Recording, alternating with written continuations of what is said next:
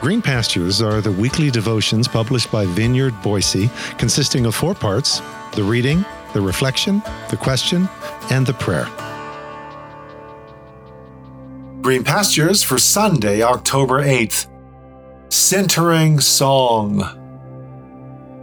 Within the four walls of Paul's confining space, within the boundaries of that little outpost of Roman culture known as Philippi, within the sometimes turbulent flow of the early community of faith that called Philippi home, and in the context of Paul's pressing needs, physically, emotionally, spiritually, what was needed most was a song. Yeah, not a banner with a snake. A centering song. This is the song at the heart of the letter to the Philippians. It's the song Paul sang in the midst of his confinement and situational paralysis, the song most needed to be sung and embodied in the heart of this imperial colony, the song Paul chanted over his own nagging, unresolved needs, the song he whispered over the stern brows of those at odds with one another. The centering song, the Christ hymn of Philippians two, six through eleven. This is the heartbeat of this entire letter, the centering song that summons us to a life of inner and outer imitation of the way of Jesus.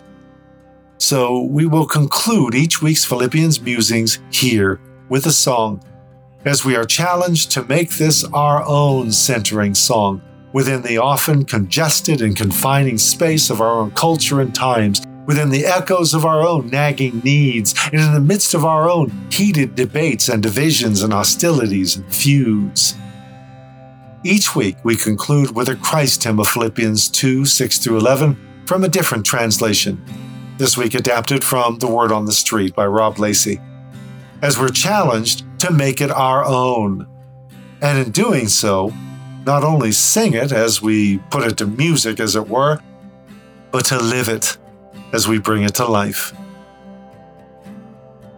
So hear the song. He was God right through to the marrow, but he didn't use his clout to put himself about. He took off the royal bits, cut up his heavenly credit cards, chucked his global contacts list, walked off without his bodyguards. He said, "I give it up, I give it up." He took a new role, a role well below him. He became flesh and blood, skin and bone. He stepped down from his throne to his new earth home as a normal guy. And more, he allowed himself to die. And more, he allowed himself to be nailed up high. So, God brought him back, celebrated him, elevated him to the top spot. Letters behind his name, he's got the lot. So everyone will show Jesus ultimate respect. Everyone will stand for inspection, all present and correct. And every mouth will say, "He's boss, this liberator Jesus, boss." And God's reputation, his credibility will soar as his enemies weep and his fans roar. Amen.